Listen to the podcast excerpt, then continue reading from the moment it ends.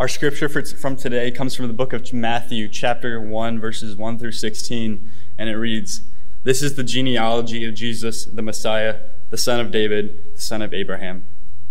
Abraham was the father of Isaac, Isaac the father of Jacob, Jacob the father of Judah and his brothers, Judah the father of Perez and Zerah, whose mother was Tamar, Perez the father of Hezron, Hezron the father of Ram, Ram the father of Amminadab, Amminadab, um,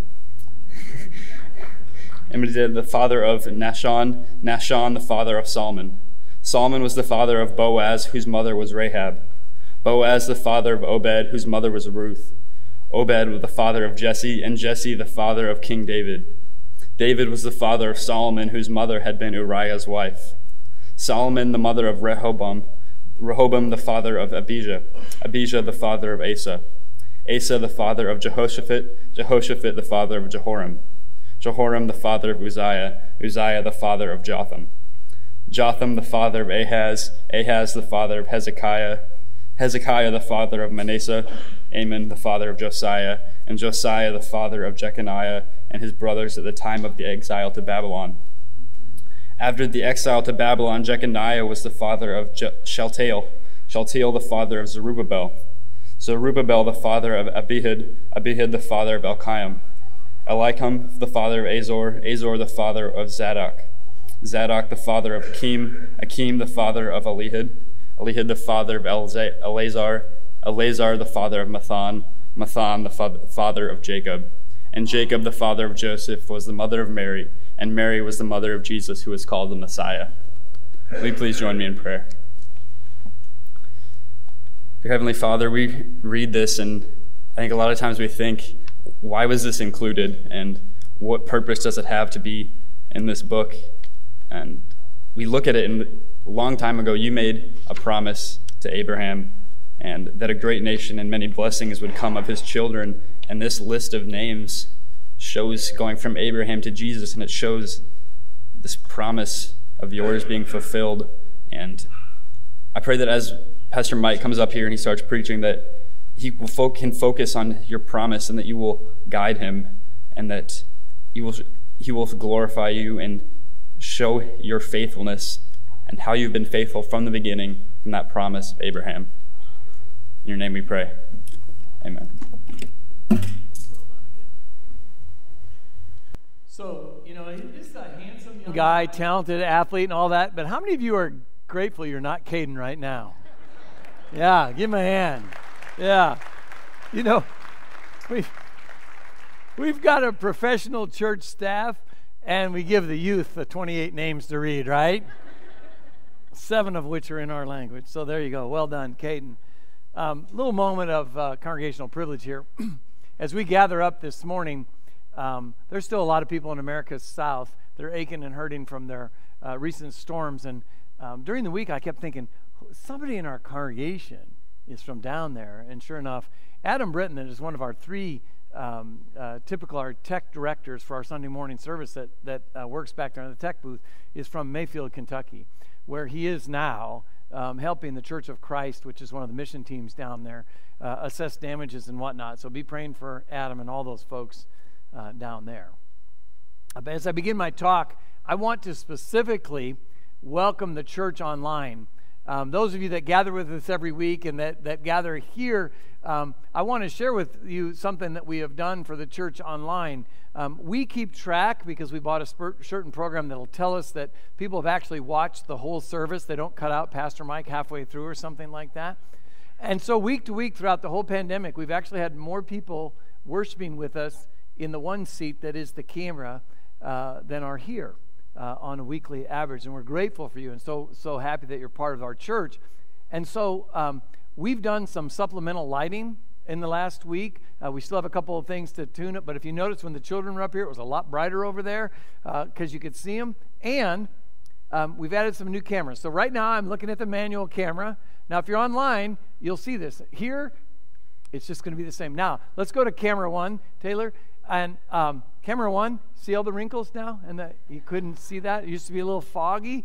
And now I'm going to turn to camera three over here. So, camera three, it's good to see you. So now we can cover our, we could before cover our whole sanctuary with cameras and the, the two remote cameras and the manned camera or the person camera. Uh, but it's really exciting now to have cameras that are, um, let's go with Lexus quality now. So, um, you, you, uh, we're really happy and we're glad that those of you that worship from time to time with us online are worshiping with us. You did hear the announcements about Christmas Eve. COVID is still a thing, and it's going to be for a while. So make sure uh, w- that you um, advocate for your own safety. We're very comfortable with people that wear masks. Uh, we're very comfortable uh, that you come and, and, and care for your own uh, safety. So, so seriously, um, we're happy to have you. Understand if you need to worship with us online, but we certainly invite you to be part of our Christmas celebration. Unlike last year, though, if you're worshiping with on, us online, you have to provide your own candles, okay? So today, fourth Sunday of Advent, very simplistic gospel Christmas message that goes like this Our family Christmas cards only include the magnificent and majestic of our family. How about yours? Well, take a look. I want to show you my Christmas card this year. There's my Christmas card. Ah, that's the appropriate answer. Ah. So that's the picture we sent out. Now, I will tell you that when we sent that picture out, um, we, we gave some highlights. Of course, we told we, we talked about how exciting the, the older gentleman in the middle was to, to have a family like that and, and how the beautiful Mother Teresa enjoyed having those grandkids and they got to live with us for a month. And then we talked about the gentleman on the far left. That's Uncle Fun. Kirby, we call him Uncle Fun uh, because the little boys love playing with Kirby, jumping on him, and all that kind of stuff. And then we have uh, Lisa, who they call Tia, which means aunt in Spanish. And so Tia is their favorite aunt, of course, according to us. And then, of course, you have the important parents of those two children, which we love very much. And, of course, the little boys. And we told all kinds of glowing things that's happening in each of those lives, or a few things. But, it, but if, you, if you saw our Christmas card, and maybe you got it, or maybe you're just seeing it now, what I'll tell you this was according to us, according to what we sent out, 2021 was perfect. Nothing messy of note was mentioned in our Christmas card. Nothing. There was no mention of the fact that a couple of months ago, driving through Strawberry Point, I got a $100 speeding ticket from a camera. You people in Strawberry Point and Clayton I didn't even know you had cameras yet. 100 bucks for going 40 miles an hour. I didn't mention that in my Christmas card. Now I've put it on the internet. There was no mention of the fact that on July 4th, when we got back from the fireworks, you know, the drain that's underneath your basement floor, no big deal. You know, your humidifier, your air conditioner drains into there. We, we didn't mention that that had backed up a little bit. No big deal. Usually not much water goes down there unless one of the hoses from your, house, your soft water heater breaks off.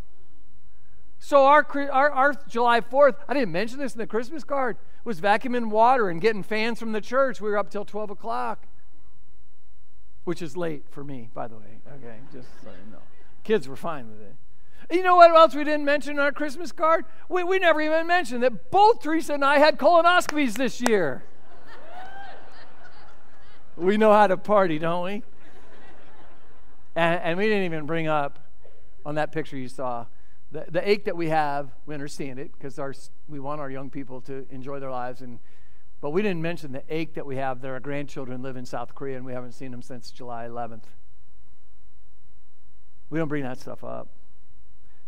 Does your family Christmas card include only the magnificent and majestic of your family? Here, here's a typical Marian Methodist family. Take a look at this. See, you get a Christmas card like that and these all the matching jammies and how fun it is. And if you get a and you get cards like this, don't you? And if you get a card from one of your friends like that, you're like, oh man, they got perfect careers. According to them, they had perfect uh, vacations. They've got the perfect home. They obviously have the perfect jammies. Their children are apparently prodigies in mathematics and music and academics and athletics. And according to this, 2021 was perfect. There's nothing messy of note to share with you. There's no mention of the fact that during a certain part of the year, because of the global pandemic and our works and being around so much, each other so much, that one of us moved down the hall to another bedroom for two or three months. There, there's no mention in, in our Christmas cards about that, that alcoholic or addicted sister or brother in law who's consistently asking for cash and calling us in the middle of the night or posting stuff on Facebook that really hurts our soul. We didn't mention that. We didn't mention any of the real world, real issue, real life messiness of our lives. And we know, we know that our Christmas card and social media posts put a positive spin that isn't fully transparent to our lives. Our reality is never as magnificent or as majestic as we hope to project. There are messes in our lives, there are real issues in our lives. And frankly, at Christmas and every other time, they are very real. And we need help. And it's to the, the messy, real world that Jesus the Messiah was born. God's Christmas card, the gospel, includes the majestic, the magnificent, and the messy of his family. It does include the magnificent lineage of kingdom promises and blessings to all nations. I mean, right off the bat, there you have Father Abraham. We all know the song. Father Abraham had many children Jacob, Isaac, all those. He was the father of blessing and promise. God told him that there's going to be as many of your descendants as there are stars in the sky, as many as there are sands on the seashore. On the seashore. You're the, you're the person of blessing, Abraham. And then, of course, there's the story right in there. You find King David. You know, he's the one that picked up, first of all, he's anointed as king as a boy. He's the one that picked up the stone and flung it right through Goliath of Gath's head. He's the one that, that was anointed, and he's the king after which all future kings yearn to be like. And there is Solomon, right in that genealogy that, that, that Caden read a few moments ago, who is the builder of the great and magnificent temple, first temple in Jerusalem. And all the royal line of kings is laid out right there in that genealogy. And, and hear this, this is really important. Unlike our professionally posed, filter enhanced photos and our sanitized news of our families for the year, God's word is completely transparent because not only is the lineage of promise and blessing there, the message lineage that corrupts the kingdom is in there too. You see, the genealogy of Jesus would not likely make our Christmas letter. It's too messy. It's got saints, it's got sinners, though, too. And the genealogy of Jesus is not that impressive. It's a messy real world, real life, real issue told. In, fa- in fact, I got to tell you this if, if the genealogy that Caden just read was put into movie form, it'd be rated PG 13. It would. And, and I'll tell you why. I talked to you about the kings, but guess what? A lot of those kings were messy too. A couple of them broke up the kingdom, which was not supposed to happen in God's plan. A couple of them were, were ne'er do wells. They kind of ruined the kingdom. And then, get this it's completely unusual, the genealogy that is, in that in addition to Mary, the mother of Jesus, it includes four women. And, get this, the commonalities of these three women questionable sexual behavior, and none of them are Jews. They're all Gentiles. First, you have Tamar. She's the first one mentioned. Now, Tamar is married. Her husband dies. And according to custom, because as soon as your husband dies in ancient Israel, you've lost your security, you've lost your long term plan. And as soon as her husband dies, according to customs, one of his brothers is to marry her, to provide her a future. You can find this in Genesis, not making it up. I'd never make up a story like this.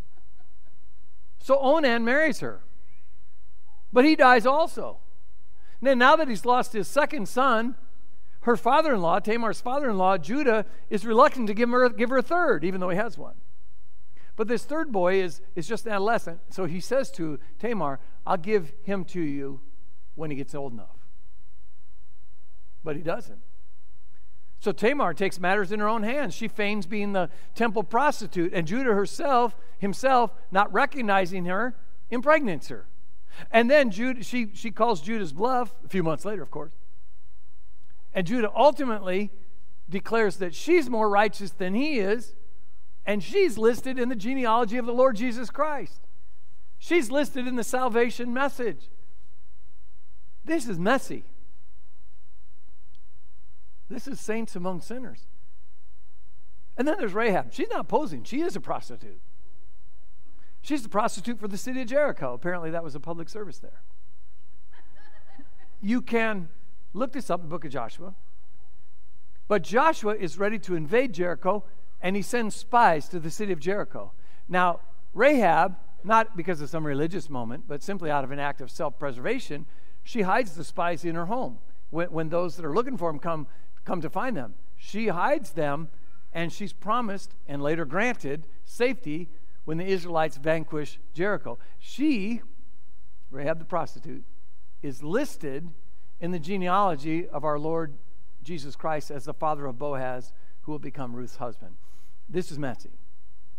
This is real life stuff. Ruth also loses her husband. And when she loses her husband, she loses her security when he dies. This is all recorded in the book of Ruth. And she clings to her mother in law, Naomi. And so she travels not back to Moab, her home country, to get another husband, but she travels with Naomi to Naomi's homeland, Israel. And at the counsel of her mother in law, she places her, herself at the feet of a sleeping, wealthy man, knowing that when he wakes up, he's going to say, Oh, there's a beautiful maid at my feet. He does, and he marries her. And she's listed in the genealogy after this little bit of chicanery and trickery as the father of Obed, the grandfather of King David. This is a messy genealogy. This is a real genealogy. And then, of course, Bathsheba's in there too. Now, Bathsheba may not want to, wanted to have had an affair with King David. She was summoned and couldn't do anything but succumb. But she did have an affair with King David. You can find this in Samuel and the books of Chronicles. And the affair causes the death not only of her husband, but of the child that David impregnates her with telling you this is PG, right? She ultimately gives birth to Solomon, the king, and the great line of Davidic kings comes through her. This is messy. So, what the heck? Why? Why are these sinners and saints included in the genealogy of the Savior? Well, I would contend today that they are included because they are messy, because our lives are messy. Our lives aren't like the Christmas cards we send out. God includes these messy folks to show us that the worst parts of us can be redeemed by the best part of Him. The majestic recovery of hope and fulfillment in God's promise and blessing in Jesus Christ. We all have messes in our past, and maybe in our right now. We all have messes that maybe we think should disqualify us from God's blessing.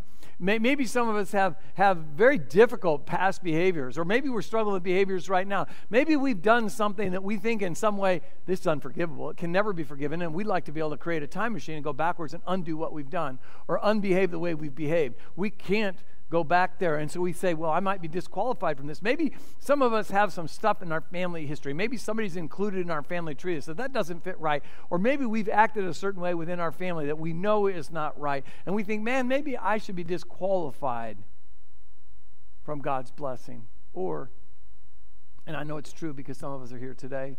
Certainly, some of us are worshiping with us on the church online that have struggled with or are struggling with addictions and all the things that go with them. You know, because the, the, someone that's an addict usually isn't the best person to tell them the truth. They're not always the most accountable person.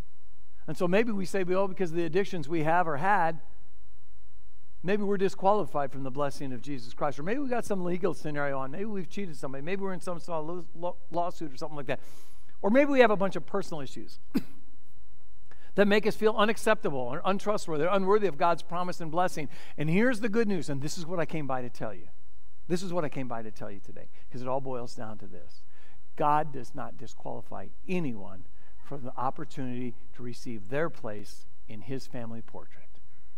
God does not disqualify you, me, or anyone else from the opportunity to receive their place in his family portrait. So don't disqualify yourself Whatever you do, don't disqualify yourself because God's unwilling to do that, except that the worst parts of your history, the part of you that will never make a Christmas card, like millions that preceded us, can be woven into God's redemptive story.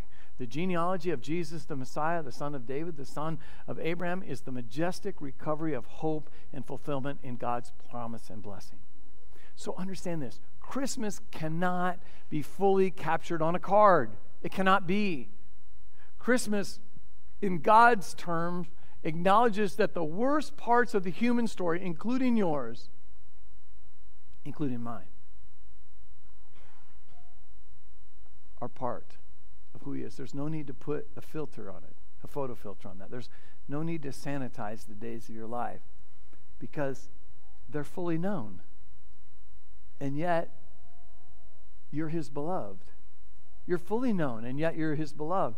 Christmas is God's redeeming by His majestic power real people, real messes, real issues into His grand story of redemption. Write this in your mind. Christmas is not nostalgic. Yeah, we've got all the lights around us, we've got all the flowers around us, we've got all the beautiful nativity up here. But Christmas is not nostalgic, it's world and individual life reversing. Write this in your heart. Christmas redeems real lives, you know, like yours, like mine. Christmas redeems our real issues, our real messes, it cleans them up. Christ doesn't come to make us feel good. That's the part of the good news. We celebrate, we lit this fourth candle today because at Christmas, no matter how messy your life is, no matter how uh, or goofed up your gene pool is, no matter how far away from God you've taken yourself, no matter how far away from God you have drifted by your own volition, Christmas offers you the opportunity to respond to Jesus and join in his ongoing story. Christmas offers you your place in God's redemption story. Take it. Take it. Embrace the magnificent truth that our worth is not determined by the messiness of our past, but by the majestic power and the value of Christ's transformation and redemption in us. Christmas is your opportunity to take part in God's redemptive story. Praise the Lord. And will you pray with me? Lord God, we know that much in our lives falls short of your original purpose and plan for us. We thank you this day that through Jesus you have declared restoration to this messy and sin filled world and welcome us back to full relationship with you. We praise you for your promises that you always fulfill and are honored that you give us today an eternal place with you. In Jesus' name we pray. Thank you and amen.